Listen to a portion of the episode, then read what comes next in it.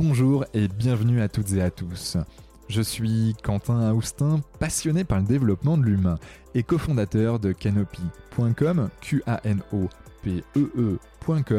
l'application qui vous permet de trouver le meilleur praticien en médecine complémentaire, faire un check-up bien-être pour faire le point et recevoir du contenu gratuit pour prévenir l'apparition de maladies et être au top de votre forme. Avec notre podcast Génération Canopée, je vous propose d'aller à la rencontre de personnalités, artistes, sportifs, entrepreneurs ou spécialistes pour comprendre comment ils font pour être heureux, être en bonne santé et performants, pour que nous aussi derrière, nous puissions être plus heureux, en meilleure santé et plus performants. Et ça, franchement, ça m'est vraiment très cher. Alors, prêt à embarquer avec nous? Hmm, Je le savais. Let's go.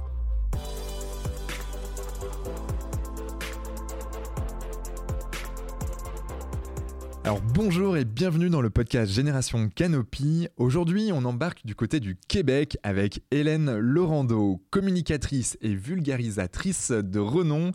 Hélène se démarque depuis 35 ans à la télévision, à la radio, dans les médias écrits et sur les réseaux sociaux sur une thématique ô combien importante, l'alimentation. Une des femmes les plus influentes de la culture culinaire québécoise qui a remporté de nombreux prix et distinctions. Hélène va nous parler entre autres de l'importance de la nutrition avec euh, l'espérance de vie qui s'allonge, quoi ressemble vraiment une assiette santé, comment intégrer davantage de végétaux à son menu? Bref, je pense qu'on va se régaler. Sois la bienvenue Hélène, comment te sens-tu? Bonjour, comment ça va? Ah ben ça va, la, pleine forme, pleine pleine forme, tu vois, on est en janvier, début d'année 2024, c'est la galette des rois. Vu que j'ai de la neige derrière moi là, il y a neigé hier euh, un bon 15 cm, donc... Euh, ça fait vraiment un paysage hivernal québécois. C'est la réalité dans laquelle je me, trouve en ce moment. Waouh, ok. Quoi de mieux pour, pour faire un enregistrement de podcast euh, avec toi et puis, euh, puis voilà, découvrir vraiment le, Québec euh, en plein mois de janvier. Franchement, c'est chouette. Hâte de débuter tout ça. Mais sans plus attendre, qui es-tu, Hélène, vue par Hélène? Je suis une nutritionniste depuis ben, 40 ans cette année, en, 2024, je vais avoir gradué en 84. Oui, 40 ans. Euh, j'ai passé toute ma carrière euh, à vouloir vulgariser la science et la science de la nutrition, parce que c'est une science, c'est une science qui est jeune, mais c'est quand même une science. Hmm. Et euh, l'alimentation, c'est au cœur de ma vie. C'est une passion avec un P majuscule. Euh, je viens d'une famille où la table, les aliments, aller au marché, voyager, c'était des valeurs très, très, très importantes. Et j'ai voulu consacrer ma carrière à montrer que la table pouvait être rassembleuse mmh plutôt que de diviser les gens. Et j'ai voulu apprendre aux gens à, mieux connaître leurs aliments parce que c'est la base de, de la nutrition, en fait. C'est, nos, outils de travail, ce sont les aliments. Et voilà, j'ai deux enfants, qui, deux grands enfants, 25 euh, et 28 ans, Étienne et Juliette. Et euh, ben, Étienne fait son cours euh, en cuisine et puis maintenant il travaille en restauration. il a un peu fait le rêve que j'aurais voulu faire. D'accord. Tu aurais aimé être chef? ouais, ouais, peut-être j'aurais aimé faire un, diplôme dans une école de cuisine, en fait. Ah, Mais j'avais un peu un syndrome de l'imposteur. Je, j'ai hésité quand j'étais plus jeune, puis bon, mais j'ai opté pour, euh, pour la nutrition à la place. Ok. Et, comment cette passion est, née? Donc ça vient un peu de tes parents, c'est ça? Mais, mais euh, comment tu l'as découvert euh, Comment ouais Comment tu, ben, tout ça Quand j'étais petite, moi j'aimais faire mes devoirs dans la cuisine. Ah, Ma mère est a passé quelques années à la maison à s'occuper des quatre enfants, mais aussi était infirmière et travaillait dans un hôpital. Mon père mhm. travaillait dans un hôpital comme médecin. Mais j'aimais faire mes devoirs dans la cuisine. C'est là où il y avait les odeurs, euh, c'est là où ma mère, j'entendais le bruit des casseroles. Et, ma mère a commencé à faire mon éducation à ce moment-là parce qu'elle elle venait, elle partait de, la cuisine, elle venait à la table pour me montrer, bon, regarde, quand tu fais une béchamel, c'est important qu'il n'y ait pas de grumeaux, voici comment on fait. Puis je, baignais littéralement dans, ce monde-là. J'ai toujours aimé ça, euh, cuisiner, euh, entendre parler de, nourriture. Et hmm. puis comme je venais d'un milieu de la santé, ouais.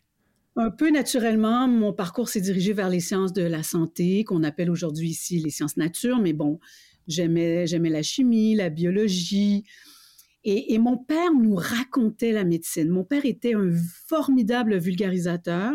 Tiens donc. Qui, qui, bon, qui était chirurgien. Alors, des fois, il revenait, il était claqué, il avait passé une journée en salle d'op, puis on lui demandait, mais qu'est-ce que tu as fait aujourd'hui? Parce que c'était très mystérieux, une salle d'opération. Hein? C'est hmm. quelque chose on n'a pas accès.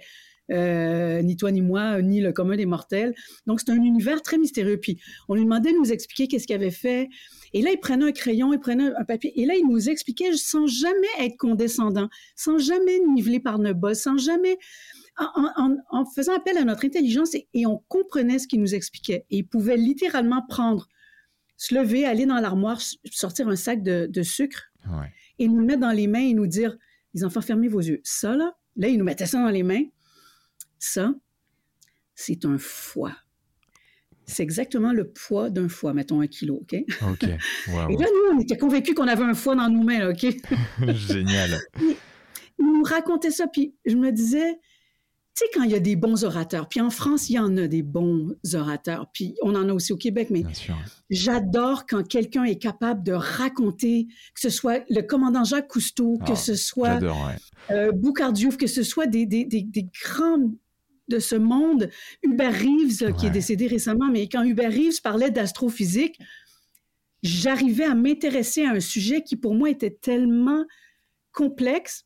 Donc, c'est ça peut-être qui m'a donné envie. Hmm. ok, donc le fait de vulgariser, le fait de, de, faire connaître quelque chose euh, euh, qui paraît peut-être un peu complexe au commun des, mortels, en fait, c'est ça. Hein. Oui, puis c'est, tu sais, l'exercice de vulgarisation, c'est compliqué. Eh Comment expliquer quelque chose de complexe simplement sans être simpliste? Hmm. C'est et, donc moi j'aime cet exercice de me casser la tête pour dire comment je pourrais lui expliquer c'est quoi une intolérance au lactose? Comment eh comment je pourrais et, puis sans non plus être euh, euh, tombé dans les caricatures ou dans les choses un peu, euh, tu, bof, dans les évidences. Mais, mais moi, j'aime ça. J'aime cet exercice-là. Puis dans ma famille, on, se moque de moi un peu parce que quand c'est Noël, puis là, c'était Noël récemment, alors moi, je suis toujours celle qui dit Attendez, il faut que je vous explique. je t'offre un cadeau, mais attends, Yann, il faut que je t'explique j'aime donner l'explication, le behind the scene, tu sais, le making of. Ah oui, non, mais je comprends tellement. Je, je, me retrouve parfois en toi, là. tu offres quelque chose, mais, bien sûr qu'il y a une histoire. tu fais la même chose, exact. ouais, bah après, j'aime bien avoir des personnes comme toi qui, qui le permettent. Moi, je pose juste des bonnes questions, ou du moins, j'essaye de poser des bonnes questions, en tout cas des questions. mais ouais, c'est génial. Et, d'ailleurs, on est tous tombés euh, ben, euh, fans d'une matière, par exemple, à l'école, parce qu'on avait un professeur qui euh, qui était passionné et qui savait raconter des histoires. Tellement. Euh, et, ça, cette, cette passation de la connaissance, cette transmission hmm. des connaissances, c'est au cœur de ma pratique. Tu sais, quand j'ai gradué en nutrition, je me rappelle très bien, alors le département de nutrition chez nous, c'est un peu différent d'en France. Alors nous, mon cours est un cours universitaire de, trois ans et demi, maintenant c'est quatre ans, et ça relève de la faculté de médecine de l'Université de Montréal. Donc, je me rappelle, sortir de mon petit pavillon de nutrition à la fin de mes classes. Là, j'ai terminé mon bac. Hmm. On y là avec les copines, parce que bon, on était une classe juste de femmes, de jeunes femmes, et, et me dire, et je me rappelle très bien, c'est bizarre, hein, j'ai quand même gradué dans quelque chose que tout le monde connaît. Tout le monde mange, tout le monde connaît quand même euh, un peu la nourriture, et tout le monde sait qu'il y a de la vitamine C dans une orange. Je me rappelle avoir pensé ça. Et puis après, ben, en parlant avec les gens, je me suis rendu compte qu'il y avait beaucoup de, beaucoup de mythes, beaucoup de, de, fausses, euh, de fausseté. Euh, que la vitamine C, c'était la vitamine du soleil, par association avec l'orange. Le... Puis bon, puis après ça, je me suis dit, ben, finalement, j'ai peut-être pas étudié pour rien.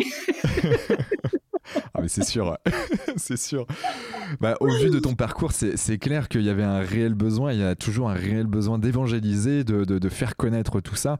Euh, il y a plein d'amalgames. Oui, mais attends, je te, je, te reprends. Moi, j'aime pas ce mot-là, évangéliser, parce que, parce que, euh, parce que la nutrition, c'est pas sais, je voulais pas, euh, comment dire ça, j'ai l'impression que je fais plus du marketing social hmm. que, tu sais, il faut que je vende ma salade dans tous les sens du mot. mais, mais évangéliser, non pas en faire une religion, pas en faire, parce que tu sais, c'est trop présent dans notre discours, tu sais, cette, cette notion de que tu peux pas prendre plaisir euh, à manger un aliment tout de suite là, c'est quoi ton, ton péché mignon, c'est quoi le péché de gourmandise? Euh, moi, je me rappelle très bien la fille de Poilane qui est allée jusqu'à à, Rome là, pour faire euh, abroger cette affaire-là, les sept péchés capitaux, en disant mais pourquoi la gourmandise?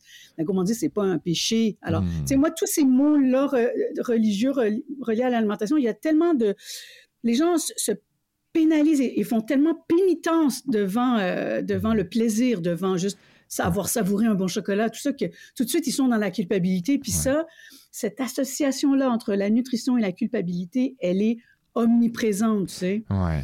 Donc, euh, excuse-moi, mais je voulais pas corriger mon animateur. Non, non, mais, tu l'as fait. non, mais c'est génial parce que mais tu as complètement raison. Euh, c'est vrai qu'on culpabilise euh, très vite et on est même la société est, assez culpabilisatrice derrière. Et, et c'est vrai que la notion de plaisir est essentielle, même dans un régime. On a envie de perdre du poids, bon bah ou même si on a besoin de gagner du poids pour n'importe quoi. Absolument. Absolument. La notion de plaisir, elle est, elle est tellement importante. Moi, j'ai passé ma carrière et je continue Mm. à, essayer de démontrer que bien manger, se nourrir sainement et avoir du plaisir, c'est indissociable. Tu sais, euh, puis j'ai des milliers d'exemples en tête. Tu sais, une salade de chèvre chaud, euh, euh, même une fondue, c'est. Tu sais, je veux dire, il y a moyen de concilier ça avec une saine alimentation. Tout est dans la notion d'équilibre, en fait. Ah puis c'est plus compliqué qu'on le pense, l'équilibre. Mais parce que l'équilibre, c'est pas aller chez McDo, te commander un, trio euh, Big Mac et puis dire tiens je vais prendre euh, une boisson euh, diète sans calories. C'est pas ça l'équilibre. Et, du coup c'est quoi l'équilibre pour toi Hélène?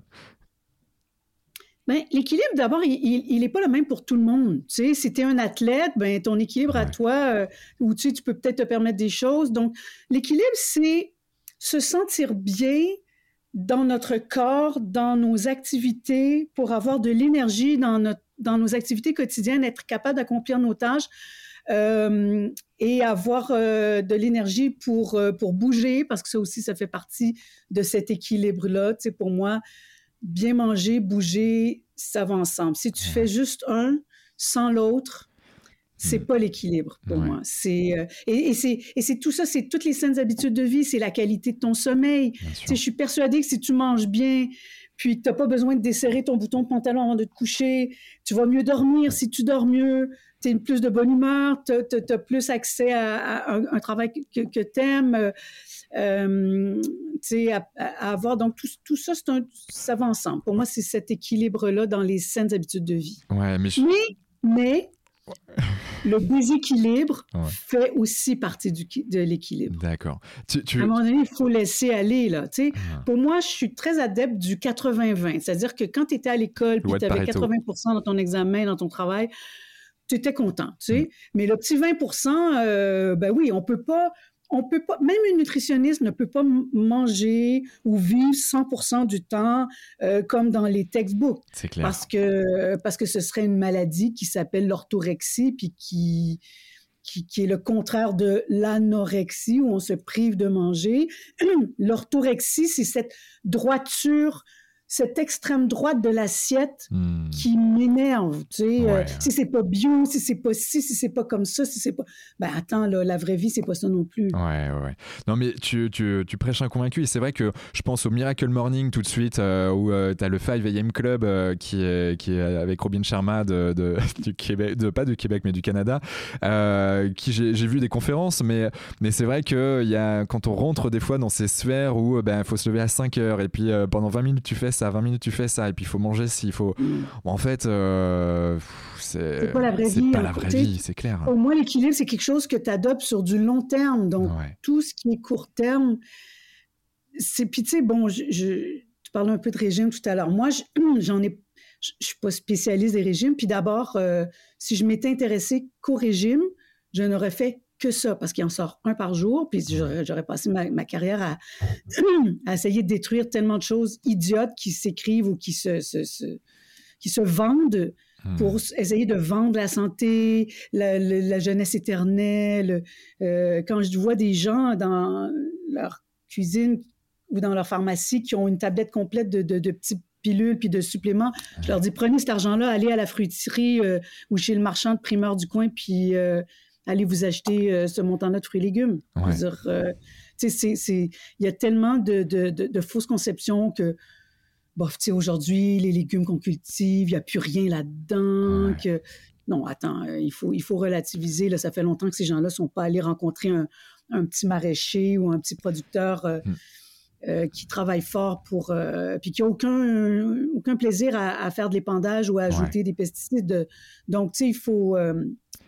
Ouais, faut relativiser, comme tu l'as dit. Je pense que c'est euh, hyper important euh, là-dessus. Et puis, euh, et puis, mine de rien aussi, il y a, y a la notion du bio. Alors, en, Europe, bah, il faut que ça soit bio si tu veux manger bien avec un Nutri-Score de A, etc. Mais, mais en fait, même si c'est pas bio, en fait, si c'est proche de chez toi, si c'est fait ben, avec, mine de rien, une certaine amour, hein, voilà, l'agriculteur, ben, voilà, c'est souvent des passionnés parce qu'ils bossent comme des malades. Et, et puis, bah, en fait, on, on appelle ça l'agriculture raisonner aussi, c'est-à-dire de faire les choses intelligemment en utilisant le, contexte? Mais tu sais, je pense à un fromage comme le Roquefort chez vous, qui est fait depuis euh, des millénaires, puis, euh, bon, des millénaires, j'exagère, des, des, siècles. Oui, des siècles, c'est sûr. À ma connaissance, le Roquefort n'est pas bio. Et puis, est-ce que ça veut dire que c'est un mauvais fromage pour autant? Tu sais? Alors, tu sais, le bio, oui. Euh, c'est sûr que le bio, c'est d'abord bon pour l'environnement et c'est d'abord bon pour les producteurs eux-mêmes qui n'ont pas à faire d'épandage, qui n'auront peut-être pas des maladies de peau ou des problèmes respiratoires parce qu'ils épandent des, matières toxiques. Euh, et, donc, le bio, c'est vraiment important pour l'environnement. Maintenant, pour la santé, les études sont un peu contradictoires. Hmm. Euh, je pense pas que je pense que c'est un peu utopique de manger 100% bio. Et puis il y a les coûts aussi à, à, tenir compte. En tout cas ici au Canada, le bio, si tu veux acheter un poulet bio, tu vas le payer beaucoup plus cher. Puis avec les avec l'explosion en ce moment du, prix des aliments, des paniers d'épicerie, il y a une partie énorme de la population qui ne peut pas se payer le bio. Alors, il faut faire attention pour ne pas hmm. tenir un discours élitiste. C'est vrai. Moi, j'ai travaillé beaucoup avec des populations vulnérables, avec des femmes enceintes de milieux défavorisés qui essayaient juste de mettre au monde un petit bébé en santé. Ouais ben, le bio, c'est pas nécessairement dans leur priorité, mais c'est de, de, de, manger suffisamment de calories, de boire euh, leur, leur, lait, de, de, manger des fruits et légumes, puis d'avoir assez de protéines, tu sais, pour, euh, pour avoir un bébé en santé. Alors, euh, ouais, tu sais, les considérations. Euh, il y a quelque chose d'élitiste dans le hmm. discours euh, de, de, de, l'alimentation propre et juste, qui est nécessaire. C'est important d'en parler, mais je ne pense pas que c'est pour hmm. tout le monde. Il y, avait une étude, je crois, sur Capital, donc il y a un magazine sur, sur une des chaînes télévisées françaises il y a quelques années qui montrait justement bah, l'impact de, de, la malbouffe, si je puis dire, sur, sur la vie des gens. Donc, elle est énorme et en fait, on s'est rendu compte que la plupart des gens bah, qui allaient dans cette malbouffe, c'était des personnes qui avaient quand même, euh, bon, qui avaient un peu le SMIC euh, ou euh, qui gagnaient pas énormément en France, qui étaient plutôt dans une classe plutôt défavorisée, si on pouvait, on peut mettre ça dans des classes.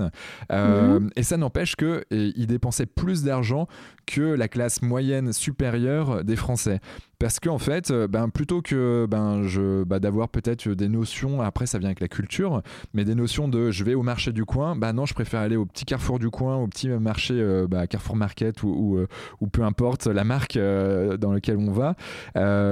et puis en fait, on va prendre des choses, on va picorer, et, c'est souvent des produits transformés qui coûtent plus d'argent. Oui, mais écoute, ici, ici je pense que les Canadiens, on est les champions du monde, je crois des aliments ultra transformés. Parce que, tu sais, dans la transformation alimentaire, il y a du très bon et, il y a du très mauvais. Alors, tu sais, tout n'est pas égal. Si tu achètes des petits bébés épinards déjà lavés ou des, betteraves déjà cuites euh, sous vide, tu sais, ou le yogourt, le yaourt, c'est une transformation.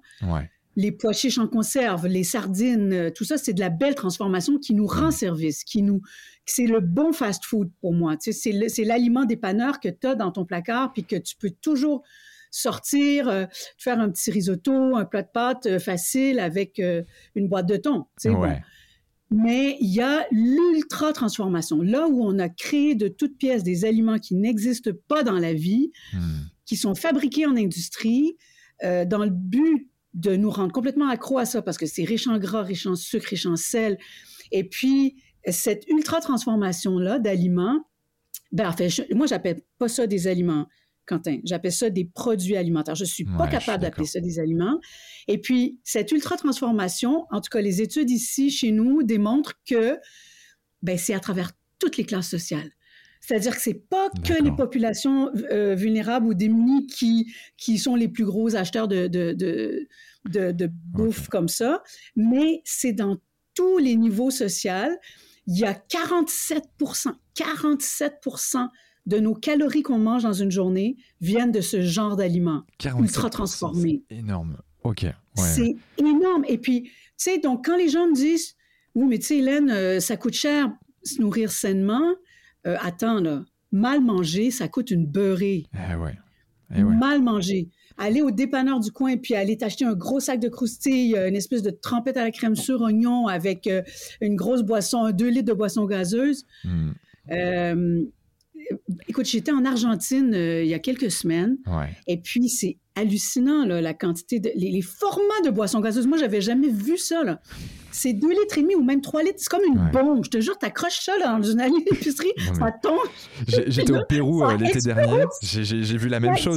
C'est complètement dingue. Et ça coûte moins cher que, que, que d'acheter euh, quelque chose de, de, meilleur pour la santé. Que, alors, une boisson de soya, qu'un lait, un lait au chocolat, peu importe, c'est c'est complètement fou, c'est complètement... Euh, alors, le, coût de la malbouffe en termes euh, dans ton portefeuille, mais aussi le coût... Sur la santé. Euh, pour, la, pour le système de santé, c'est hallucinant. Hmm. Tu, tu, sais, moi je, suis parti au Pérou, euh, notamment faire une petite semaine en pleine Amazonie, puis après j'ai gravité autour, euh, donc euh, plutôt entre Lima, entre Cusco, et bref, d'autres villes là, qui sont vraiment, je recommande à, fond ce, pays. C'est sur ma liste, c'est sur ma liste. Ah ben, faut, faut que tu y ailles, c'est vraiment fantastique. ouais, ouais. Tant l'Amazonie que, bah, que le reste du pays, c'est un pays qui est, qui est aussi beau que l'Argentine, j'imagine. Je ne connais pas encore, mais, mais il est sur ma liste aussi. Et, et en fait, il y a un truc qui m'a vraiment marqué, euh, c'est que quand je me baladais dans, dans les rues, peu importe où au Pérou, et là, je me disais, mais waouh, que ce soit des enfants qui sortent d'école ou que ce soit des adultes, en fait, ils ont tous une boisson gazeuse dans un petit sachet, ils ont tous des paquets de, chips ou ils ont tous euh, des sucreries euh, dans les mains. Je me dis, mais imagine tout ce pays qui mange du sucre ou de la malbouffe en permanence quasiment. Mm. Euh, je me dis, mais, mm. mais en fait, à l'échelle d'un pays, ça veut dire que tu es moins concurrentiel. Bah, en fait, c'est plus difficile d'être concurrentiel vis-à-vis des autres pays, j'ai envie de dire, en termes de main-d'œuvre. Peut-être qu'ils marchent plus que nous, peut-être qu'ils ont moins de véhicules, de, de, de voitures euh, chez nous, c'est les grands espaces, la voiture, c'est le roi. Mais, mais en même temps, j'ai une amie brésilienne qui m'expliquait, puis là, je ne veux pas faire mon anthropologue alimentaire, mais ce que j'ai compris quand je suis allée au Brésil, c'est que, euh, tu sais, il y a longtemps eu une absence de classe moyenne au Brésil. Tu sais, avais la classe très aisée et les très, très pauvres. C'est vrai. Euh, et donc, quand les gens ont eu accès à de meilleurs emplois, à des meilleures conditions de travail et qu'ils ont eu accès à une certaine classe moyenne, hmm. ils se sont mis à acheter à leurs propres enfants, euh, pas pour mal faire, pas pour les rendre diabétiques un jour, tout ça, mais ils se sont mis à acheter des boissons gazeuses parce que c'était l'accès à un meilleur niveau de vie auquel ils n'avaient pas eu droit, eux, comme enfants.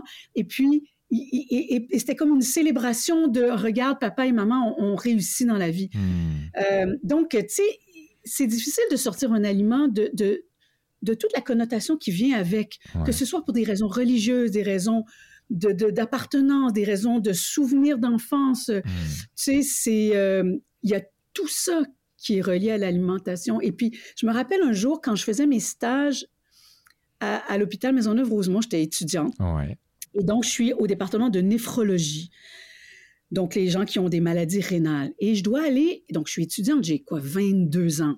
Je dois aller annoncer à un monsieur haïtien hmm. qui a perdu un rein, d'accord, donc qui doit avoir une diète très sévère, contrôlée en protéines, en sodium et en potassium, parce que c'est ce qui est éliminé par les reins, d'accord?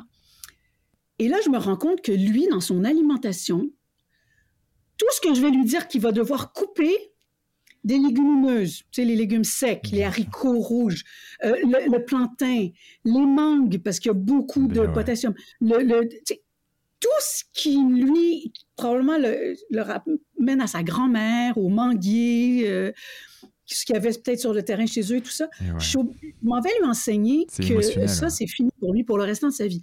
C'est une catastrophe. J'étais, j'étais pas terrorisée d'aller lui enseigner ça, mais je me disais, mais cet homme-là, je viens lui annoncer d'une certaine façon une espèce d'arrêt de mort. Tu sais. Hmm, ben il va vivre parce qu'il va aller en dialyse, il va avoir peut-être une, greffe de rein un jour, mais je viens de, de, de, ruiner sa vie, tu sais.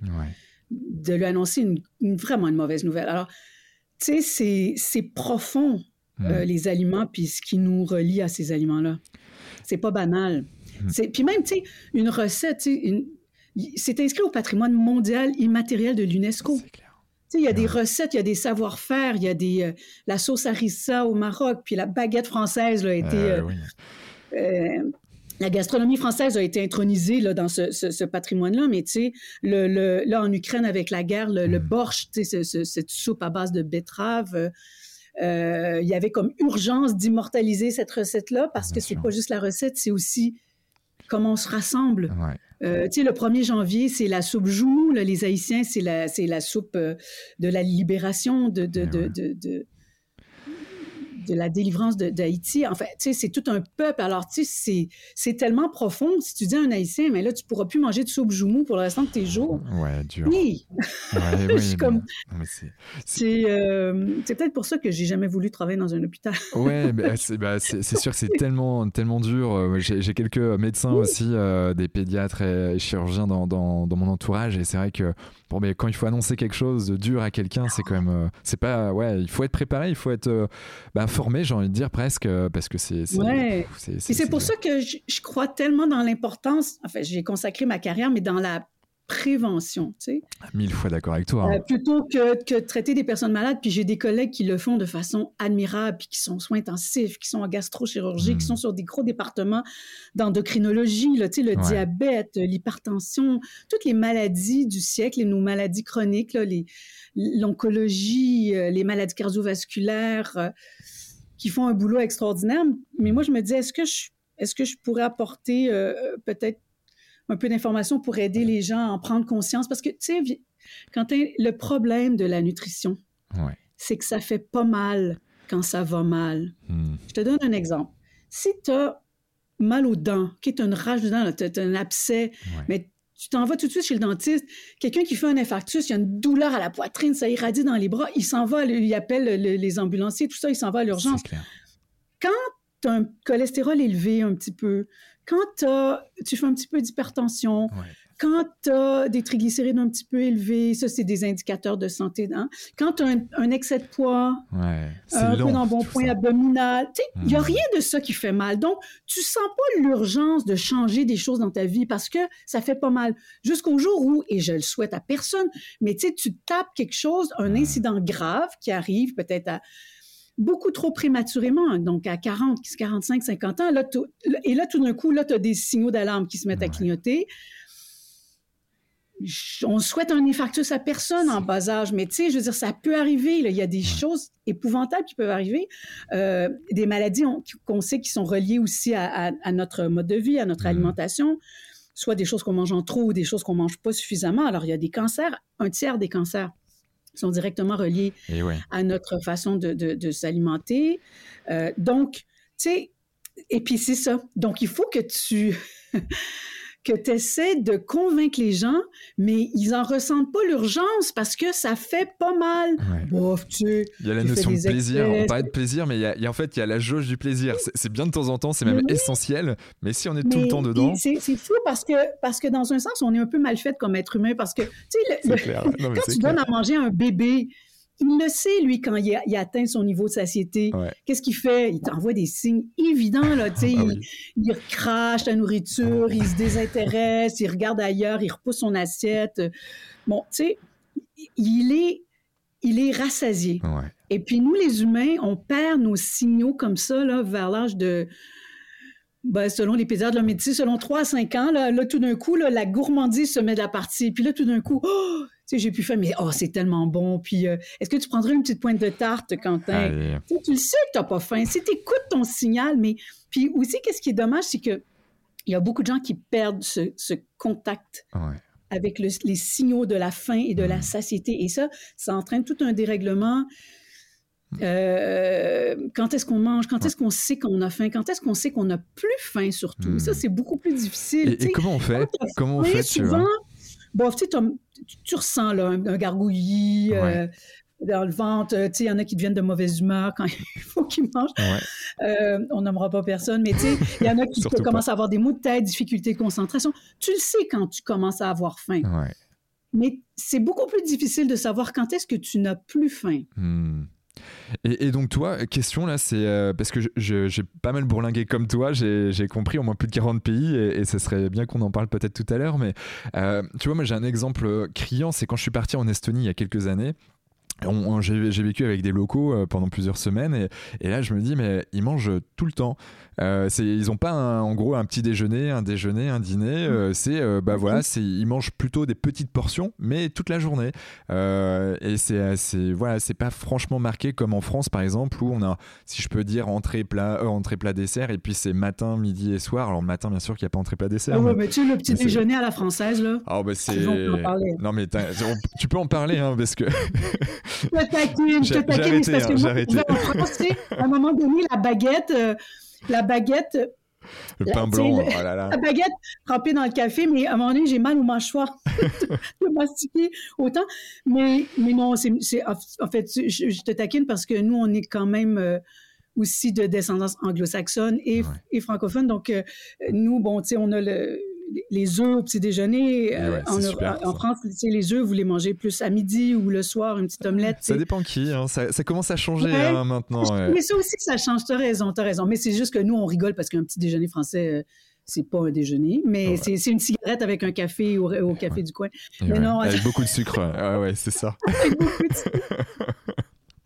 mais non, non, mais c'est. Euh, les Estoniens, tu, les as observés, c'est fascinant. Puis, moi aussi, j'ai beaucoup voyagé. Puis, il n'y en a pas un seul modèle alimentaire. Puis, c'est mm. bien correct qu'ils mangent toute la journée. Puis, c'est bien correct quelqu'un qui, qui, va, euh, qui va diviser sa journée en, trois repas ou en deux, deux gros repas ou, euh, ou quelqu'un qui va faire un jeûne intermittent pour toutes sortes de raisons de santé ou pas. Mais, tu sais, je veux dire, c'est moi, ça ne me dérange pas, Il n'y a, pas, a pas une seule vérité. Puis, tu sais, il y a des gens qui ont une tendance à l'hypoglycémie. Il faut qu'ils mangent plus, qu'ils fractionnent leur repas plus souvent dans la journée.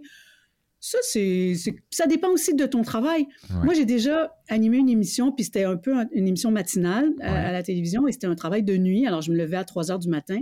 Je peux te jurer que ça, je peux jurer que ça ah. perturbe ton rapport aux aliments puis aux repas. Donc, les, infirmières qui travaillent sur des quarts de nuit, de jour, de, de, de, de soir, hmm. euh, les, les, ouvriers qui commencent très tôt le matin, ou, je te jure que je compatis avec eux. C'est pas évident de, de, de ouais, de répartir tes aliments, tes repas. Euh, euh, il y a de la fatigue des fois qui s'accumule là-dedans, euh, ah, ben, une perte d'appétit, il y a un manque d'énergie parce que là, il n'y a pas assez de protéines au repas. Puis, il y a un cercle Puis on est plus dans les émotions et donc du coup, bon, ben là, pour compenser, on va très vite grignoter. En, fait, les études ont démontré que, puis je l'ai vécu, le manque de sommeil te fait euh, te, te, donne plus de rage de sucre, puis c'est un peu normal parce mm. que quand tu manques de sommeil, tu as besoin d'énergie, puis la, la, première source d'énergie la plus facilement biodisponible pour le corps, c'est le sucre. C'est en fait sucre rapide d'ailleurs. Alors souvent, tu as, une rage de sucre pour compenser ça. Mm. Et souvent, les gens se trouvent à, perdre, à prendre du poids avec le temps parce que leurs repas sont mal équilibrés, puis c'est pas facile. Et puis changer une habitude alimentaire, une fois que c'est ancré, euh, bon, ben c'est complexe, euh, mine de rien. C'est complexe. Mais ça se fait. Mais ça, se fait. Et, du coup, ça serait quoi tes petits tips, toi, pour euh, changer Voilà, je, suis quelqu'un qui est en surpoids, qui mange beaucoup de sucre. comment, comment changer, en fait? C'est quoi peut-être le premier pas pour susciter la prise de conscience derrière, avant d'aller voir le médecin, quand même? Ça serait dommage. Oui, ben, tu sais, la prise de conscience, souvent les gens mangent et ils ne sont pas conscients tout ce qu'ils sont capables d'engloutir de, de, en regardant une série sur Netflix le soir devant la télé ou devant leur écran. Tu sais, il y, a des automatismes aussi qui se font. Les gens maintenant mangent euh, dans leur voiture, euh, ils vont au service au volant, ils vont. Enfin, je sais pas si vous avez ça en France, mais nous on a ça. tu sais, tu peux aller au, au drive, dans ta voiture. Bon, euh, alors les commandes à l'auto, les trucs qu'on peut faire livrer par Uber Eats. Eh on peut maintenant manger dans des contextes non alimentaires. Tu sais, il y a des ici chez nous, il y a des librairies. Tu vas faire ton supermarché là, tu sais, genre chez Carrefour ou chez Monoprix ou tout ça, et il y a une espèce de bar à salade où tu peux manger euh, sur place. Alors, tu peux aller faire un plein d'essence au garage et puis tu peux manger euh, des, des, des, trucs. Mm. Tu vas acheter du papier euh, d'imprimante euh, dans ton bureau en gros et tout. Puis à la caisse, il y a toutes sortes de bonbons puis de cochonneries. Écoute, c'est, c'est, on est dans une société obésogène. qui favorise le développement de l'obésité, qui, qui eh favorise le fait que on, on bouge de moins en moins et les occasions de manger sont de plus en plus euh, euh répandu et de plus en plus dans des endroits non traditionnellement associés à des contextes alimentaires. Hmm. Donc, première, première constatation que je, dirais à cette personne-là, c'est d'abord une prise de conscience de ça. Euh, comment on fait pour résister aux tentations? Puis, tu sais, si tu as bien mangé, souvent, là, c'est pas compliqué, hein, les ajustements, c'est les gens ne répartissent pas bien les protéines dans la journée. Alors, les protéines, c'est ce qui nous, ce qui soutient notre euh, satiété plus longtemps. Il y a comme une espèce de, quand on digère les protéines, ça donne, oui, de l'énergie, mais il y a un espèce de plateau qui nous permet de nous mmh. rendre jusqu'au prochain repas ou jusqu'à notre entraînement après le travail ou, euh, bon. Et donc, souvent, les gens mangent beaucoup de glucides, beaucoup de féculents. Bon, une baguette avec un café. Ici, quelqu'un va manger une rôtie, euh, euh, un toast, un pain grillé avec la confiture, avec euh, un thé, un café. Il n'y a pas de Un bagel, c'est très, c'est très montréaliste, les bagels, mais les bagels avec le fromage à la crème. Bon, mais le fromage à la crème, il n'y a, pas de, a, pas de protéines là-dedans, donc il y a plus de crème que de fromage. Donc, tu sais, c'est c'est pas des choses qui sont soutenantes. Alors, sur le coup, tu as, un muffin au chocolat, hmm. une hérésie. Tu sais, donc, tu n'as pas de protéines et ça ne te soutient pas suffisamment. Alors, entre les deux repas, tu as soit une rage de sucre ou une baisse d'énergie. Euh, et là, tu te reprends au repas suivant ou tu arrives du travail, le soir, tu es complètement affamé, tu coupes un saucisson parce que là, il faut que tu prépares le souper, puis là, tu mangerais les murs tellement tu as faim. Donc, le problème, c'est pas qu'on manque de protéines en Amérique du Nord, mais le problème, c'est qu'on les répartit mal dans la journée et puis ils sont tous au repas du soir où tu vas avoir. Euh, hmm. Ici, chez nous, le repas du soir, c'est le, plus gros repas de la journée, souvent. Pour la majorité des gens qui vont manger un petit sandwich le midi avec, euh, encore une fois, très peu de protéines, un, plat de pâtes euh, aux légumes, hmm. tu sais, ben, t'as pas assez de protéines pour te soutenir. C'est clair. Et, donc, les gens qui décident de, de, devenir végétariens aussi, je me rends compte que c'est pas tout de couper la viande Hmm. par quoi tu la remplaces? C'est pas trois pois chiches dans ta, dans ta salade ou dans ton couscous qui vont faire le travail. C'est pas suffisant. Alors, c'est souvent les gens veulent bien faire, mais en voulant faire changer un comportement pour bien faire quelque chose, ils se trouvent à créer des, des problèmes. Alors, tu sais, moi, je suis pas du tout clinicienne, alors je prêche pas pour ma paroisse parce que hmm. je, ne fais pas de bureau euh, puis de, de, de pratique privée, mais tu sais, les gens, ils vont voir leur dentiste une fois par année, deux fois par année. Mais ce serait bien que les gens puissent aller consulter un nutritionniste mmh. juste pour, pour rajuster des petites choses, puis pas attendre qu'ils ont un diabète confirmé à l'insuline ou, ou euh, qu'ils ont une hypertension épouvantable ou hmm. euh, qui ont eu des problèmes de santé plus graves. Ouais, c'est vrai que c'est un, euh, peu sur... Ouais, c'est un peu sournois, hein, quelque le conseil que je pourrais te donner, comme toi, Vianney, euh, Quentin, est-ce que tu aimes je sais pas, es-tu plus dans le sucré, dans le salé? Ben moi, je suis, euh, je, suis en train de me rééquilibrer, tu vois. Je, je, je suis, c'est un peu kiff kiff. Avant, j'étais 100% salé. Euh, en tant que breton que je suis, on est plutôt salé, quoique tu m'iras le Queen Amman euh, rempli de beurre et de sucre. c'est bon le Queen Amman. Mais, mais tu sais, c'est ça parce que tu vois, parce que je pose la question, mais tu sais, quelqu'un qui est très salé, comme tu étais, euh, qui adore les noix, les charcuteries, les ah fromages et saucissons. Alors, cette personne-là, si tu lui expliques que dans un menu au restaurant, ils sont pas obligés de prendre un dessert, mais c'est un coup d'épée dans l'eau, ça donne rien. Toi, ça t'intéresse pas le dessert, tu vois. Toi, c'est les frites mayonnaise avec les moules, puis tu sais, bon. Plutôt une entrée qu'un dessert, ouais. oui. Alors, puis alors qu'il y en a d'autres, c'est la dent sucrée, un vrai repas. C'est pas un vrai repas s'il n'y a pas un dessert à la fin. Hmm. Ben là, à ce moment-là, ces gens-là, tu les accompagnes en, faisant des choix, en leur disant, ben écoute, peut-être que si tu veux manger...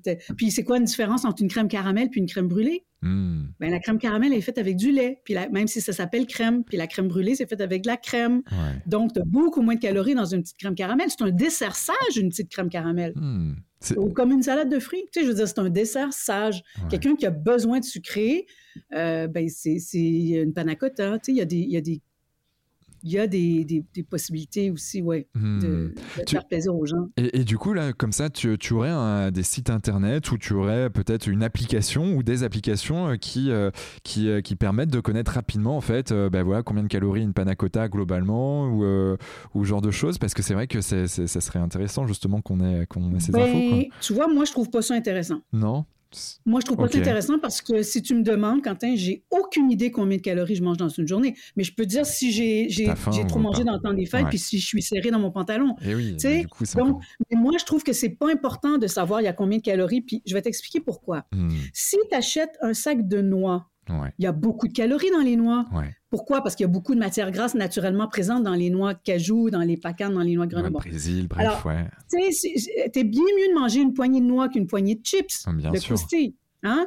Alors, c'est pas une question de calories ici, c'est une question de comment tu vas être nourri. Il y a une hmm. différence entre manger et se nourrir tu peux manger à, à, ta faim et être très mal nourri, avoir très mal nourri ton corps. Donc, moi, les calories, c'est pas un critère parce que euh, dans le temps des fêtes, j'ai fait, par exemple, un gâteau fruit un peu à l'anglaise avec plein de fruits secs, fruits confits, plein de noix. Je te jure que dans une petite tranche grosse comme ça, si je m'en vais en ski de fond, euh, ça fait le travail, hein, parce que c'est, il y a beaucoup de calories dans un petit volume. Donc, c'est intéressant pour les gens qui n'ont pas beaucoup d'appétit. Chez nous, on aime beaucoup les carrés aux dates. Il y a des, il y a des, il y a des il y a des trucs comme ça qui ont beaucoup de calories dans un petit volume. C'est bien pour ma mère, par exemple, qui a 85 ans, qui n'a pas beaucoup d'appétit, qui ne pourra pas manger un gros volume. Hmm. Alors, donc la calorie, elle, devient secondaire. C'est pour ça que je te disais, c'est pas c'est pas important. Euh, et, donc non, je, tu sais. Vous avez le, le Nutri-Score en France. Nous, on n'a pas encore ça ici chez nous. Mais tu sais, je dirais aux gens, écoutez, la première chose que moi, comme nutritionniste, je fais quand je vais à l'épicerie, je suis devant l'allée des céréales, je suis devant l'allée des barres tendres, je suis devant l'allée des biscuits, des croustilles, parce que oui, j'en mange, OK? Et je veux... C'est quoi la première chose, tu penses, que je regarde, moi? Je dis ça en conférence. J'adore ça, voir les, les, Moi, nutritionniste, la première chose que je regarde sur un emballage pour euh, savoir si je l'achète ou pas, euh, bonne question. Euh... Tu as deviné que c'est pas les calories. oui, non, c'est sûr.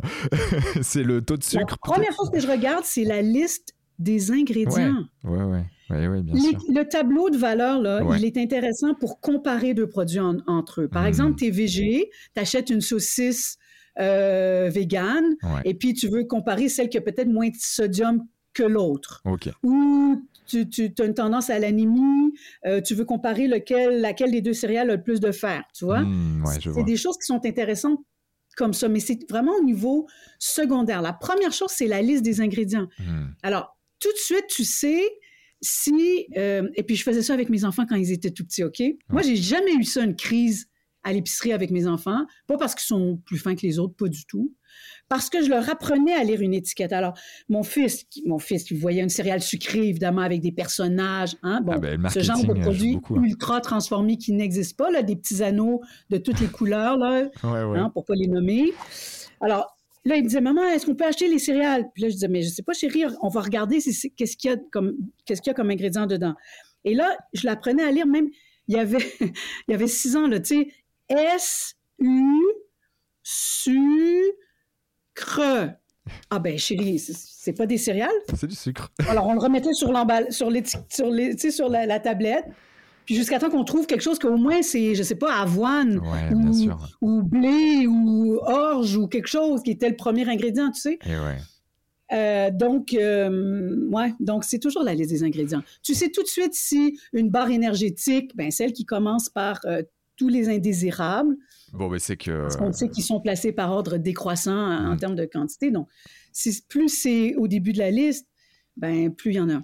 Et ouais. Donc euh, ça, c'est super je te hein. que tu n'as pas besoin d'un doctorat en nutrition pour, pour comprendre ça. N'importe qui peut aller à l'épicerie, puis regarder ça, Enfin, je dis n'importe qui, c'est pas vrai. Je pense aux gens qui ont des, des je pense aux, immigrants, je pense aux gens qui, qui sont intelligents. C'est pas qu'ils sont pas intelligents, mais des fois leur, le français c'est pas leur langue première. Bien sûr, c'est vrai. L'anglais, c'est plus difficile à déchiffrer. Euh, mais oui, hmm. euh, c'est un bel exercice. Puis là, j'ai des amis qui, qui me disaient oui, mais attends, là, ça finit plus. Là. J'ai passé deux heures à l'épicerie là, parce qu'il fait non, mais tu fais pas ça à chaque fois que tu vas à l'épicerie. Tu le fais la première fois que tu achètes un biscuit, puis après tu le sais. Puis là, après, il y a une nouvelle marque qui arrive sur la tablette, puis tu peux regarder. Mais quand tu achètes ton sac de croustilles, tu sais. Euh, comme là, j'ai vu le croustille aux légumes du jardin. Ben voyons donc. Mais les experts en marketing, ils sont forts, là. légumes du jardin. c'est des poudres qu'on ajoute, puis c'est quoi? C'est des chips, puis probablement qu'on nous vend ça plus cher que juste pommes de terre, huile, sel. Hein? Ah, mais c'est sûr. mieux d'acheter la pomme de terre, huile, sel que la croustille ou légumes du jardin en vous donnant bonne conscience que vous n'aurez pas besoin de manger votre brocoli ou vos petits pois euh, aujourd'hui. non, mais ça, c'est clair. Ça m'enrage, Quentin, ça m'enrage. Ouais, L'abus dans le marketing euh, des aliments, là, j'aurais envie de crier. Puis un jour, je me, je me plaisais à penser que j'aimerais donc avoir une baguette magique. Ouais puis aller chez Carrefour, là, OK, en pleine nuit, mm. puis enlever tout ce qui est de la cochonnerie. Et je laisserai la tablette de chocolat noir, et je laisserai la baguette blanche, OK, raffinée, de farine raffinée. Je la laisserai. C'est des aliments de base, OK, je laisserai ça, mais, tout ce qui est inutile, qui est, qui qui est vraiment... Euh, qui empoisonne les gens parce que ça, ça crée des problèmes de santé, euh, j'aimerais voir quel pourcentage de, des 40 000, 50 000 aliments qu'il y a en épicerie, là, dans un, un, supermarché de taille moyenne, en tout cas en Amérique du Nord, il y a à peu près entre euh, autour de ça, 40, 45 000 produits différents. Combien il en, il en, il en resterait?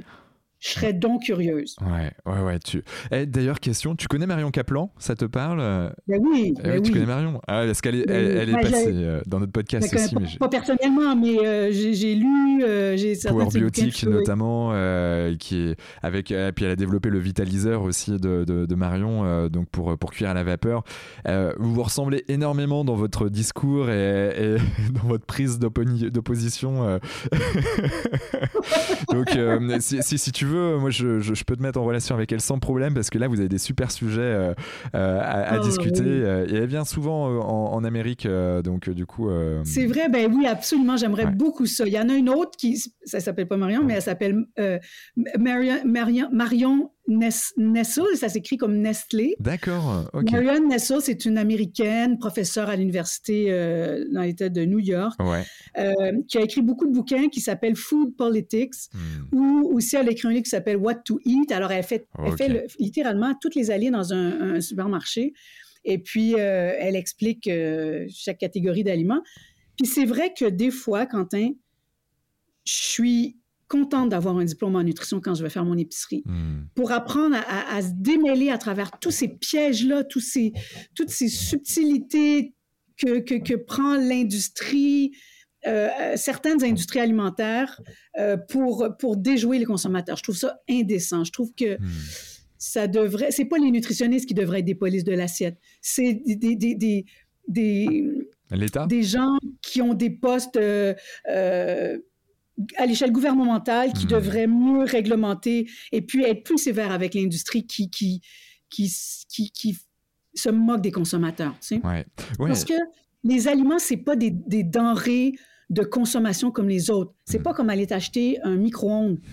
C'est les, aliments, c'est ça nous ça peut nous rendre malades mm. euh, si on, mange mal. Alors, euh, je trouve que hum, c'est terrible quand l'industrie alimentaire donne euh, a cinq ans pour faire un changement de, de, réglementation, par exemple, sur la teneur en sel de quelque chose, sous prétexte que, ah, là, ça change toute leur recette, c'est compliqué, il va falloir faire refaire les étiquettes. Ah oui, hmm. mais quand c'est à la mode de manger sans gluten et quand c'est à la mode de ah manger ah keto, ah ben là, tout à coup, on est capable de sortir un produit, là, en six mois, il est testé, hein, brandé, il est sur les, tablettes, puis euh, c'est drôle comment ça, on est capable de répondre vite aux besoins des consommateurs. Je suis, complètement en phase avec toi et c'est vrai que quand on parle de gouvernement, dans le gouvernement, il y a aussi le pôle santé. Le pôle santé coûte beaucoup d'argent. Je pense à la France. Hein. On a la sécurité sociale, qui, on a la chance d'avoir un des pays au monde qui, qui, qui donne beaucoup hein, pour, pour ses citoyens. Euh, et quand on regarde en fait ben, le, le, le, coût euh, que, que, ça engendre, en fait, la malnutrition, parce que ben, une malnutrition, ben, c'est l'obésité, c'est les maladies cardiovasculaires, neurodégénératives aussi euh, qui sont liées. Bref, il y a tout un tas de choses. Et, et c'est vrai que si on faisait de la prévention, comme tu aimes le dire, bon, bah, c'est clair, il n'y a pas photo, mais sauf que c'est moyen long-termiste versus le court-termiste où euh, on veut des résultats vite. Et, ça, c'est. Bon. Ouais. Absolument. On va changer. Mais de faire des petits ajustements dans son alimentation, ça, c'est pas juste à moyen ou à long terme. Tu vois des résultats tout de suite. Tu as plus d'énergie, tu te sens, es meilleure humeur, tu as mieux dormi, euh, tu as peut-être réduit ta consommation d'alcool, tu as peut-être ajouté plus de fibres dans notre alimentation ultra raffinée, tu sais. Hmm. Euh, puis c'est ça, c'est ça qui est le fun aussi de voyager des légumes secs pour remplacer. On peut pas continuer à manger de la viande comme on le fait. Euh, C'était drôle parce qu'en Argentine, où on est dans les champions du monde ah de la bah, consommation de viande, il y avait quand même des manifestations véganes que j'ai vues. Alors je me disais bon, il y, a, aussi ici un mouvement pour, pour... mais mais c'est pas pour en faire une religion de pensée de, de, de, de comment tu manges ou comment tu manges pas, mais c'est que la planète peut pas continuer comme ça hmm. à ce rythme-là à, à, à, nourrir euh, on ne peut pas continuer à manger de la viande en, quantité comme ça, ni pour notre santé, ni pour celle de la planète. Alors, tu sais, les légumes secs, mmh. quand tu vois dans les pays euh, euh, latino-américains, quand tu vas dans les pays de l'Afrique du Nord, dans les pays, dans les pays asiatiques, avec le, soya, avec on est capable de, on, sait comment cuisiner ces, mmh. aliments-là, on sait et ça, ça coûte pas cher. Ce sont des bombes euh, nutritionnelles fabuleuses. Mmh. Euh, c'est riche en protéines, il y a des fibres, en tout cas, il y a tout un, beau euh, pedigree, d'inclure ces aliments-là au menu plus souvent. Mmh. De, ça ne veut pas dire de tout changer, il faut y aller doucement. C'est pas de faire des changements du jour au lendemain, mais, mais d'y aller progressivement, d'ajouter un, euh, des haricots dans son, sa soupe aux légumes, hmm. d'ajouter euh, des pois chiches dans, dans une salade, d'ajouter, euh, de faire un plat de lentilles à un moment donné. Tu sais. Puis oui, il peut avoir un peu de lardon, puis il peut avoir un peu de, de, de saucisson. C'est pas interdit, mais, mais c'est tout d'un coup, la viande n'occupe pas la majorité de l'espace tu sais, dans hmm. ton assiette. Ça devient un peu secondaire. Parce que malheureusement, la viande définit beaucoup encore dans nos sociétés occidentales. Hmm. Le repas, qu'est-ce qu'on mange pour souper, Quentin? Eh ouais, oh, on va se faire, euh, j'ai du, on va se faire un saumon, on va manger du poulet, j'ai, euh, genre oh, poisson systématiquement, ouais. C'est hmm. toujours la viande qui définit qu'est-ce qu'on va manger. Tu ne vas hmm. pas dire, ben j'ai un chou-fleur, eh peut-être qu'on pourrait se faire un gratin.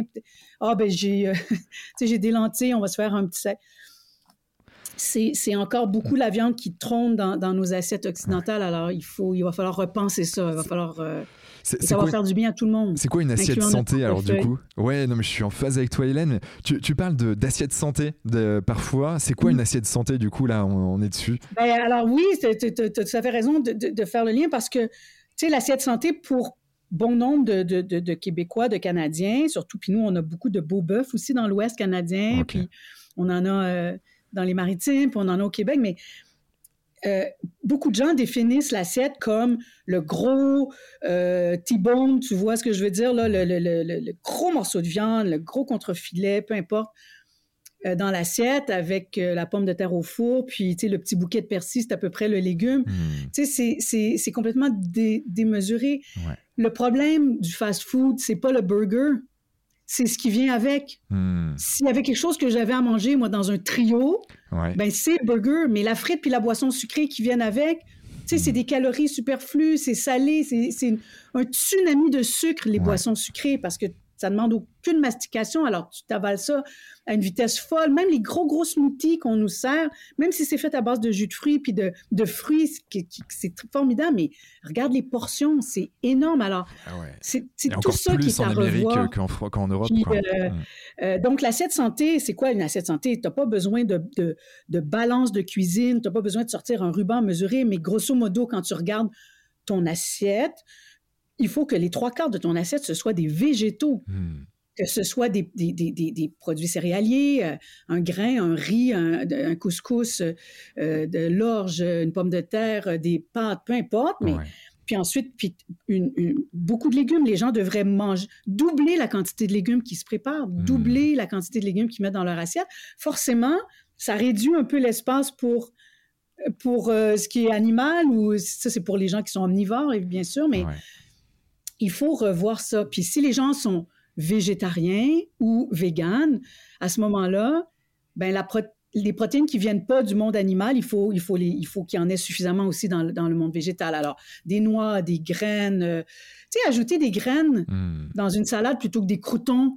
C'est merveilleux, ça donne le crunch, mais tu es mieux nourri, c'est plus complet, ça, ça, oblige à mastiquer, il y a des fibres, il y a du, il y a plein, plein de choses qui viennent avec ça comme bonus. Donc, c'est toujours, quand j'ouvre la bouche pour manger quelque chose, est-ce que je vais juste manger ou est-ce que je vais me nourrir hmm. également? Et ouais. Non, mais je, je, tu, prêches un convaincu là-dessus et, et, tu parles de mastiquer à plusieurs reprises. Et en effet, il y, a une, y, a une liaison avec la satiété aussi derrière. C'est vrai que si je mastique, ah, si je prends le temps. Il y a même une liaison avec. Euh, j'ai vu un, un, dentiste dans un congrès de dentiste qui avait fait une présentation extraordinaire sur ou un anthropologue, écoute, sur la taille de nos molaires. Et eh bien sûr. Tu sais, l'homme bah de Cro-Magnon ou l'homme, euh, l'Homo sapiens, là, il avait des énormes mâchoires. Pourquoi? Mais il devait tout mastiquer, là. Même des écorces. Et eh oui. Bah même des trucs. Et là, nous, on arrive dans une alimentation ultra raffinée où tout est tout est, on a enlevé les fibres des aliments, des farines, de toutes sortes de choses. Euh, on, on, mange de plus en plus de calories liquides avec une paille euh, en buvant des choses. Donc, ça n'exige pas de mastication. Et du coup, ça fait. Tu as vu du coup, hein, tu as vu l'influence que tu as sur moi. Du coup, parce que j'arrête pas de le dire, c'est ça? ah, punaise, va falloir que je. du même coup, euh, quand on mastique, ça ralentit la vitesse à laquelle on mange, ça ralentit la vitesse d'absorption des aliments. Hmm. Donc, ça arrive pas dans notre estomac euh, comme un tsunami. Eh tu es obligé, si tu manges une orange au lieu d'un jus d'orange, quand tu mastiques une pomme au lieu de boire un, verre de jus de pomme, les ados diraient caler un jus de pomme. Tu sais, ça, dans les boîtes à lunch, on n'est pas obligé de mettre un, une petite boîte de jus. Ça peut être de l'eau, la boisson numéro un. Hmm. Ça, quand même, en Europe, vous avez de l'avance sur nous dans le sens où nous, on a de l'eau d'exceptionnelle qualité chez nous, puis on a beaucoup d'eau, mais tu sais, tu vas au restaurant, littéralement, on, on va te demander est-ce que vous aimez de l'eau gazeuse ou plate? Avant même de te demander si tu veux un verre de vin, c'est d'abord de l'eau. Puis l'eau, ça devrait être la boisson numéro un de choix pour nous hydrater hmm. toujours. C'est vrai. Le reste, c'est des gâteries. Donc, euh, donc c'est ça. Alors, quand on mastique, ça nous oblige à manger plus lentement. Puis, à un moment donné, ben, tu n'as plus faim. Mais la quantité de bouffe que tu peux engloutir, puis c'est vrai, l'affaire du 20 minutes, que ton cerveau a besoin de d'à peu près 20 minutes pour savoir que, ben là, tu es en train de t'occuper de ta faim, tu es en train de te nourrir ton corps, puis là, tu as des aliments qui arrivent dans l'estomac. C'est vrai que ça prend ça 20 minutes avant que le cerveau reçoive ces signaux-là. Alors, tu peux vraiment engloutir une quantité phénoménale d'aliments. Et là, tiens, je vais l'utiliser. Et de calories. Euh, en trop, hmm. probablement inutilement. Euh, et parce que, parce que tout est ultra raffiné, euh, ton fast-food. Les frites, c'est mou, les, hot dogs, c'est mou, les burgers, c'est mou, les trucs sucrés, c'est plein de sucre, c'est plein de calories euh, inutiles. Donc, ouais. Ça, c'est... La mastication, c'est important. Et, exactement. Et, euh, je, après, on va, on va aller sur des questions un, peu plus d'ordre personnel, j'ai envie de dire, sur, sur toi, Hélène. Mais, euh, mais quelle influence ont eu euh, les voyages dans ta façon de, de voir la, la cuisine, de voir l'alimentation? Oh, j'ai tellement cette chance-là de voyager. Mais quand je dis voyager, on n'a pas besoin d'aller à l'autre bout du monde. Hein. Tu sais, c'est grand Québec. Je pense que la France, ça rentre quoi, quatre fois dans le Québec? C'est possible, Donc, je ne sais pas exactement. Même quand je vais en France, voyager d'une région à l'autre, c'est même pas les mêmes aliments. Un jour, je suis euh, dans le bout du canal du Midi, puis euh, à l'automne, et euh, écoute, ou alors tu manges du foie gras à tous les jours, ou du magret de canard, ou du confit de canard, ou des gésiers de canard confit à tous les jours. On change de région, on arrive dans le Languedoc-Roussillon, puis là, tout d'un coup, euh, je dis à mon mari, ah, oh, ce serait bien un, petit foie gras pour accompagner, je sais pas quoi. Alors, on cherche du foie gras dans le village, puis la dame, la dame me répond. Je dis, mais où est-ce que je peux trouver du foie gras ici? Écoute, je suis à 15 km hein, de, l'endroit où j'étais, où ils en mangent tous les jours, ou, ou presque. Puis là, la dame, elle me dit, du foie gras, mais vous n'y pensez pas, on mange ça à la Noël. La Noël, d'abord, moi, j'avais entendu la Noël. ah, mais là, c'est que dans le sud. Hein, J'étais comme, OK, mais c'est parce que vous, ouais, OK. Mais c'est là que tu comprends que, tu sais, oh, j'aurais tellement de choses à te raconter, mais c'est comme ça que le guide Michelin s'est développé. Bien sûr. Hein, Ils vendaient des pneus, mais là, les gens avaient des voitures, puis là, ils allaient se promener à la campagne, puis là, ils découvraient des petites auberges, des bonnes tables, des bons restos, puis bon. Alors, quand tu te promènes d'une place à l'autre, d'un village à l'autre, d'une région à l'autre, d'un pays à l'autre, hmm. ben, la nourriture, c'est une langue. Au même titre que le polonais, le portugais, le mandarin. Hmm. Quand tu te mets à t'intéresser à la façon dont les gens mangent, tu entres immédiatement en contact avec eux, même si tu ne parles pas leur langue. Et ça, pour moi, c'est absolument fabuleux. Euh, d'observer les gens sans juger, en, prenant des notes sur ce qu'ils font de bien, euh, parce que je voudrais moi-même chercher à les imiter, tu sais. Bien sûr. Ah, ça, c'est vrai que c'est bon. Moi, j'en mange pas assez de ça. Ah, ça, je oh, c'est comme ça qu'on fait ça. Ah, c'est merveilleux. Donc, euh, je ramène ça pour moi, mais comme je suis trop heureuse, je veux le partager avec les autres. Et puis, euh, c'est ce que je fais. Puis c'est ce qu'on fait avec Signé Gourmand. Donc, euh, nous, je tourne des fois des petites capsules vidéo euh, en voyage et puis je partage ça avec les gens. Sur Gourmand, on cuisine des trucs dans notre, dans notre petite cuisine. Puis, on est, je suis pas du tout un chef. Puis, j'ai un grand respect pour les gens qui en ont fait un métier. Mais euh, dans les émissions de télévision auxquelles j'ai participé, dans les émissions de radio avec des vrais, vrais chefs, euh, avec un C majuscule, ben, j'ai appris à, mieux cuisiner, à mieux peut-être connaître les aliments. Puis, encore une fois, je suis comme une courroie de transmission pour, hmm. pour euh, essayer d'enseigner ça aux gens, puis de, de les aider à, à être plus heureux. Ouais, je, j'aime beaucoup euh, ça. Et puis, euh, c'est vrai que le, voyage, c'est, une histoire qu'il y a derrière, derrière des plats, d'après, derrière euh, bah, le, fait d'aller pêcher un poisson en particulier. Il y a tel type de poisson à tel endroit. Je suis allé sur le lac Titicaca, tu vois, l'été oh. dernier. Et, là, tu te dis, bon, ben voilà, ils, mangent un bout de roseau. Et puis, à côté de ça, ils vont te mettre un bout de poisson. Et puis, et puis bien sûr, avec du quinoa et des patates, parce qu'il y a ah des milliers ben de sortes de patates. Et ouais, ouais, exactement, c'est le Pérou. Et, mais c'est juste, c'est juste génial avec ben, tout ce qu'il y a derrière. Et ils vont te raconter ça, pas forcément parce que bah, ils parlent quechua, donc du coup, bah, tu parles pas la langue, mais. Oh, pas la langue. Mais écoute, pendant la pandémie, je suis allée faire ma formation pour être, devenir vaccinatrice parce que, étant professionnelle de la santé, j'avais le droit de devenir vaccinatrice pour essayer d'aider euh, euh, ce, ce, fléau, la COVID. Et puis, je me suis mise à vacciner au mois de mars-avril quand les travailleurs agricoles étrangers arrivent chez nous. Alors, ils arrivent du, du, Guatemala, du Nicaragua, du Mexique. Les, les, les, gens, ils arrivent là, les, pauvres travailleurs, ils sont en hmm. pleine pandémie de COVID. Ils sont loin de leur famille, ils ont leur passeport, et là, tout d'un coup, on les amène en autobus euh, euh, pour euh, aller se faire vacciner d'un truc que personne comprend encore les tenants et aboutissants. Et moi, je ne parle pas l'espagnol. Hmm. Puis pour entrer en contact avec eux, pendant que je préparais ma, ma, seringue, tu sais, je leur parlais de frijoles, de sopa de tortilla, je leur parlais de, de, de, de, guacamole, je leur parlais de n'importe quoi. Les quelques mots que je connaissais en espagnol, mais qui étaient tous reliés à, à ce qu'ils mangent. Euh, papaya, mango, tu sais, n'importe quoi. Et là, ils me regardaient, puis là, ils devaient dire, mais c'était une illuminée. mais tout d'un coup, on se mettait à rire ensemble, on se mettait à communiquer ensemble. Et tout mm. d'un coup, la crainte tu sais, de, de, du vaccin, ou tout d'un coup, pendant une fraction de seconde, on communiquait. On se connaissait pas, puis on parlait pas la même langue.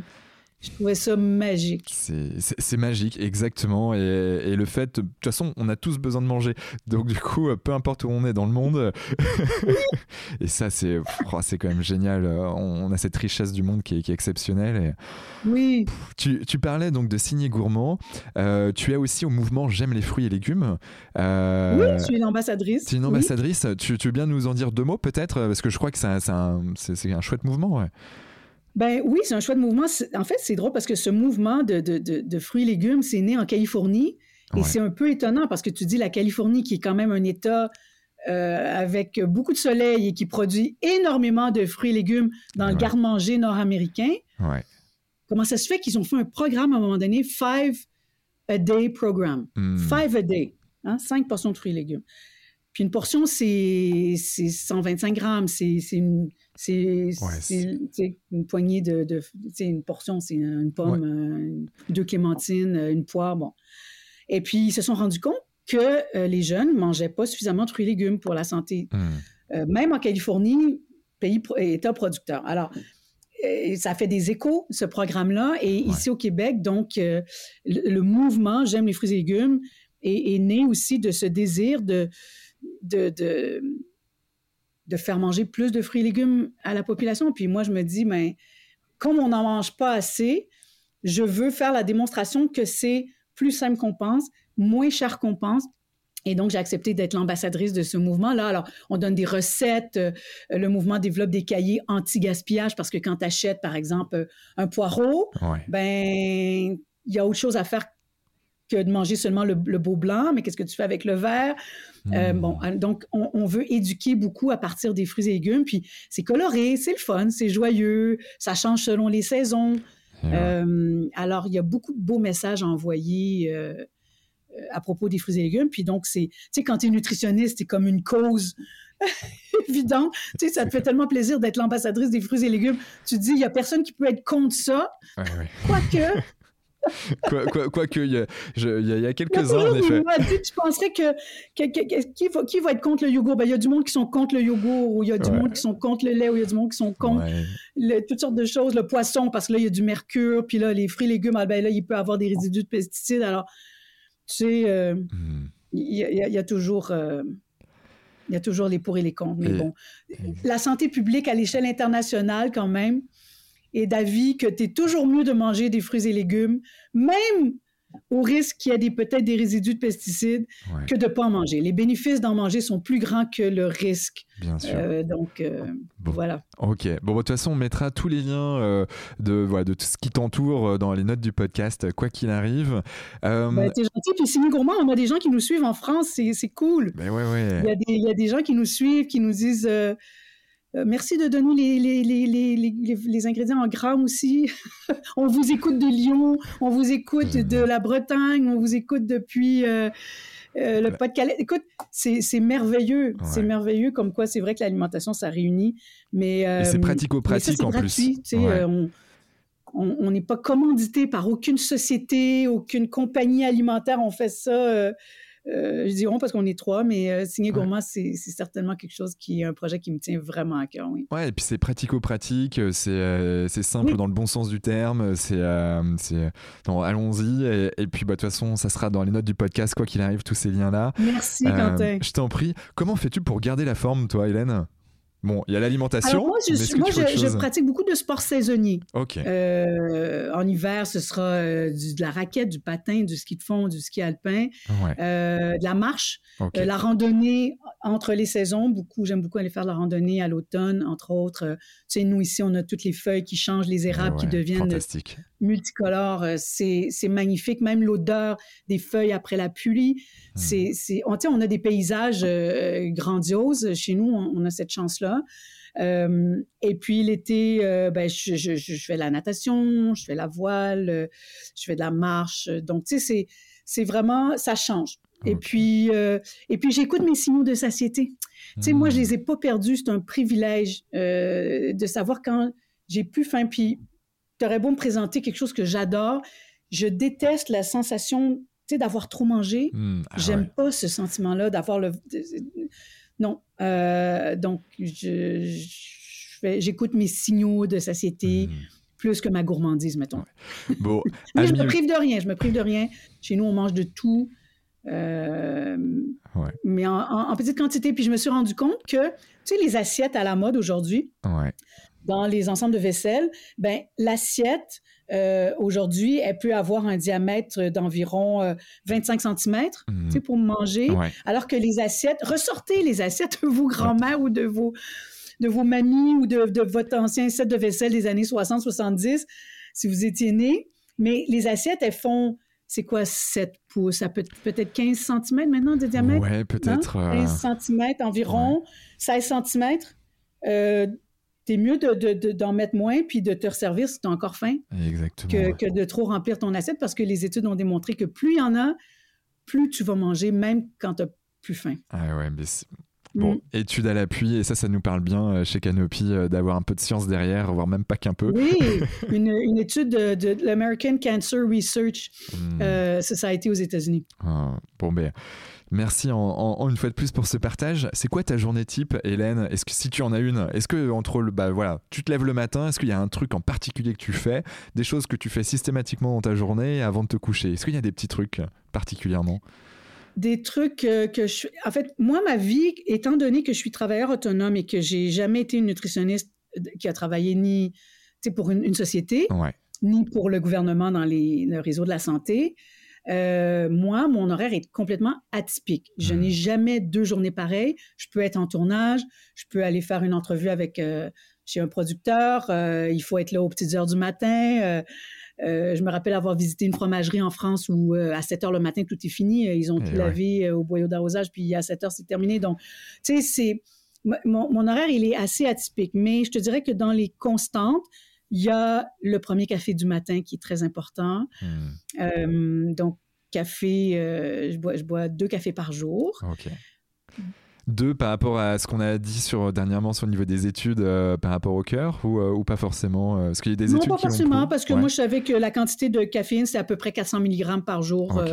je bois pas de boisson avec du cola. Ouais. Et puis, je, je, mange très peu d'autres aliments qui ont de la caféine, à part parfois un peu de, de, de, de bon chocolat, mais encore que je suis pas très chocolat, moi. Moi, je suis très caramel, hmm. nougat, calisson.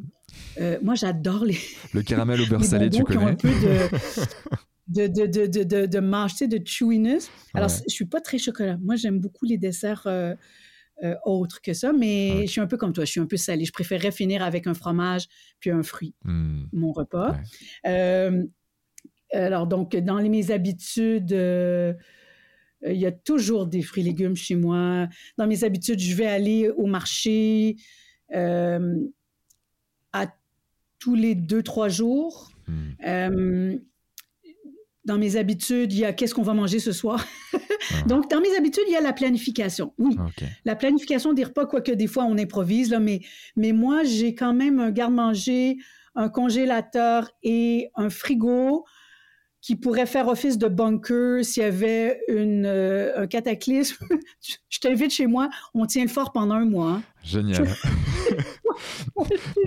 Il y a toujours plein de nourriture, il y a toujours quelque chose de prêt à manger. Euh, les enfants qui arrivent à l'improviste, euh, peu importe. Hmm. Ouais. Et puis, quoi d'autre dans mes habitudes? je, ne sais pas trop quoi te répondre. mais euh, c'est une réponse, hein? Mais sinon que, oui, mes résolutions 2024, là, il faut que, il faut que j'essaie de, bouger un peu plus. Je trouve que j'ai un peu ralenti avec la pandémie puis tout ça. Hmm. Mais euh, euh, avant, je m'entraînais trois fois par semaine et puis là, tu sais, ça, ça s'est arrêté. Alors, il faut que je il faut que je bouge davantage. Euh, et que je fasse bouger ma maman de 85 ans davantage aussi. C'est comme une mission que j'ai. Mais sinon, sinon bah, je fais une vie comme tout le monde, quoi. Ouais. Non, mais c'est. plus excitant. C'est parfait. Quelle est la relation que tu as avec la spiritualité, Hélène? Ma spiritualité, moi, je suis. je vis beaucoup le moment présent. Je suis dans Tiens, peut-être que je pratique un peu ça, l'alimentation intuitive, mm-hmm. pour prendre un mot à la mode. Mais moi, je, vis beaucoup le moment présent. Pourquoi? Parce que euh, quand ma fille est née, j'ai été très gravement malade, j'ai failli mourir. Euh, et pire que ça, j'ai failli devenir quadraplégique. Donc, euh, puis je dis pire que la mort parce que quand tu es quadraplégique, confiné à un fauteuil roulant pour le restant de tes jours, c'est quelque mm. chose que tu n'as pas nécessairement choisi et tu dois vivre avec. Alors, j'ai un respect infini pour les, les, gens qui sont confinés en fauteuil roulant. Mais moi, c'est ça. Donc, euh, ayant frôlé la mort, euh, j'apprécie la vie. Hmm. Depuis que j'ai 33 ans, encore plus que toutes les années avant, et j'ai eu une enfance très heureuse. J'ai été viens dans beaucoup d'amour. J'ai eu cette chance-là dans ma vie. Mais quand le malheur a frappé, avec un petit bébé naissant, ça m'a appris à, à, à, me contenter de peu, à aimer le peu de choses, à, à, m'émerveiller devant un beau coucher de soleil, euh, un petit écureuil, un, jet bleu qui vient ici euh, manger des cacahuètes, tu sais, Ouais. ça me rend heureuse. Sortir, prendre le temps de dire, oh, ça sent bon, ça sent le feu de bois, euh, il y a neigé, regarde comme c'est beau, euh, Hmm. regarde comme c'est beau derrière moi, tu ouais, sais. ouais, ouais, c'est Moi, ça, ça hein. me rend heureux. Quand je cuisine pour les gens que j'aime ou, ou pour moi, ça me rend heureuse. Tu sais, donc, je suis vraiment. Ça fait un peu cucu, peut-être, de dire ça, mais, Mm. mais c'est. c'est je, je- écouter de la musique, lire un bon livre, je suis heureuse dans le moment présent. Je suis Mm. Pas dans, dans l'anticipation de je vais être heureuse quand je vais en- à mon prochain voyage. Euh, euh, tu sais, c'est- c'est c'est d'avoir des projets aussi de vie, de vie avec ton conjoint, d'avoir des projets avec les enfants, avec ma mère qui est venue nous rejoindre justement en Argentine. Tu sais, C'est génial. moi, c'est c'est prendre soin de mon monde. Ouais. C'est important pour moi. Donc, euh, je prends une grande. euh, Puis, tu sais, bon, je suis pas. Je suis pas une pratiquante, mais à Noël, avant de commencer les festivités, j'aime aller à la petite église du village juste parce qu'il y a les chants de Noël, je me dépose, Hmm. je prends un moment, j'écoute des chansons de Noël, euh, il y a une petite crèche vivante avec les enfants. Je trouve ça mignon, tu sais, je trouve que- qu'il y a quelque chose de beau là-dedans. Quand je voyage, tu sais, je suis pas... euh, je suis athée, mais si je vais en Asie, puis je vais dans un temple bouddhiste ou, ou je vais, peu importe, dans un endroit, euh, l'église à Notre-Dame de Paris, écoute, je suis allée visiter là, les, les, les travaux qu'ils sont en train de faire et Ouais. tout, mais, mais entrer là, pour moi, ce sont des lieux euh, euh, de, de- plus grands que, que nature, des lieux de, de recueillement, des lieux où je, je me pose. Mais ça peut être un lieu aussi beau qu'un musée parce que l'espace est juste beau. Je suis entourée de beauté, de créativité, puis de l'art sous toutes ses formes, que ce soit la musique. Et donc ça, ces moments-là, ça me, ça me fait beaucoup de bien. Hmm. Je me dis qu'il y a du beau dans le monde. Ouais. Ouais, ouais, mais euh, je partage euh, complètement et merci de nous partager ça et d'ouvrir euh, à, à nous euh, dans ce sens. On arrive vraiment sur les petites dernières questions euh, de, de la fin de l'épisode. Euh, euh, S'il y avait une personne que tu aimerais écouter sur ce podcast, voilà, qui t'inspire, euh, qui parle principalement français, même approximatif, euh, qui aimerais-tu écouter, voir euh, sur, sur, sur notre média? Oh mon Dieu, je, je t'envoyer plein de noms, mais Ouais. euh, quelqu'un comme ça qui me vient à l'esprit spontanément. Euh, dans le domaine de l'alimentation Sur ou le pas domaine nécessairement? euh, santé, bien-être ou motivation, on a eu, euh, tu vois, tu parlais de- de- d'une personne euh, bah, voilà, où tu as failli être quadri paralysé. bah, en fait, on a eu un quadri amputé, Philippe Croison, Ouais. qui, est, qui est assez connu en France, qui a traversé la Manche, qui a rallié les, quatre, les cinq continents à la nage, mais en étant amputé des quatre membres. Et, et c'est c'est assez fantastique. Et il a plus de 60 ans maintenant, mais lui, ça lui est arrivé à l'âge de 26 ans où il a perdu ses quatre membres et, et puis, euh, puis il a fait ça. Donc euh, il y a tant des personnes qui sont ultra motivationnelles que, euh, que des spécialistes. Extraordinaire. Ouais. Moi, j'aimerais que vous receviez le docteur Jean-François Chicoine, Ok, qui est un pédiatre et un ami, ouais, qui a été le pédiatre de mes enfants, mais qui, aussi, était aussi, avant ça, un ami. qui a une réflexion hallucinante sur la santé globale, et puis tu peux écrire global avec toutes des lettres majuscules. Euh, je sais qu'il est conférencier aussi en France. ouais. Euh, il a fait beaucoup d'adoption internationale, un grand spécialiste de l'adoption internationale Hmm, et des problèmes de l'attachement. ok. Euh, donc, c'est quelqu'un qui que je prends toujours beaucoup de plaisir à écouter, un grand sage et euh, un grand philosophe également. Donc, ouais. Ben, avec grand plaisir pour, euh, pour que tu nous mettes en relation euh, et pour qu'on le fasse intervenir. Absolument, Ça, compte c'est- sur moi. Ça, c'est, euh, c'est génial.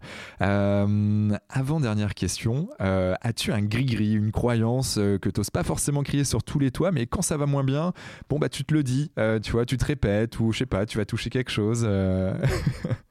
Ben, une, euh, non, pas ça, pas des, non, parce que c'est dur d'avoir ça quand tu as un background scientifique.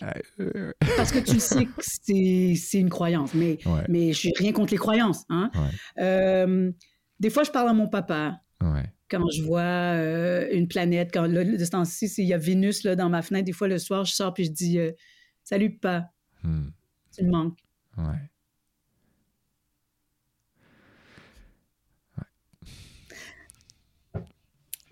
Sinon, sinon euh, j'aime beaucoup cette phrase aussi. euh, ne vis pas ton malheur deux fois. Parce que quand les choses vont mal, parce que ça arrive aussi, les choses vont mal, euh, ma belle-maman m'avait dit ça justement quand j'étais malade et je craignais un traitement là, que j'allais avoir. Puis j'avais peur de ce traitement. Puis elle m'avait dit, elle, elle était en, oncologie pour un cancer en phase terminale. Et elle m'avait dit, tu sais, les choses que tu peux pas changer, ben, vis pas ton malheur deux fois, puisque de toute façon, tu peux rien changer. Alors, tu vivras quand ça arrivera et tu verras bien. Puis, et c'est une phrase qui, euh, qui m'accompagne euh,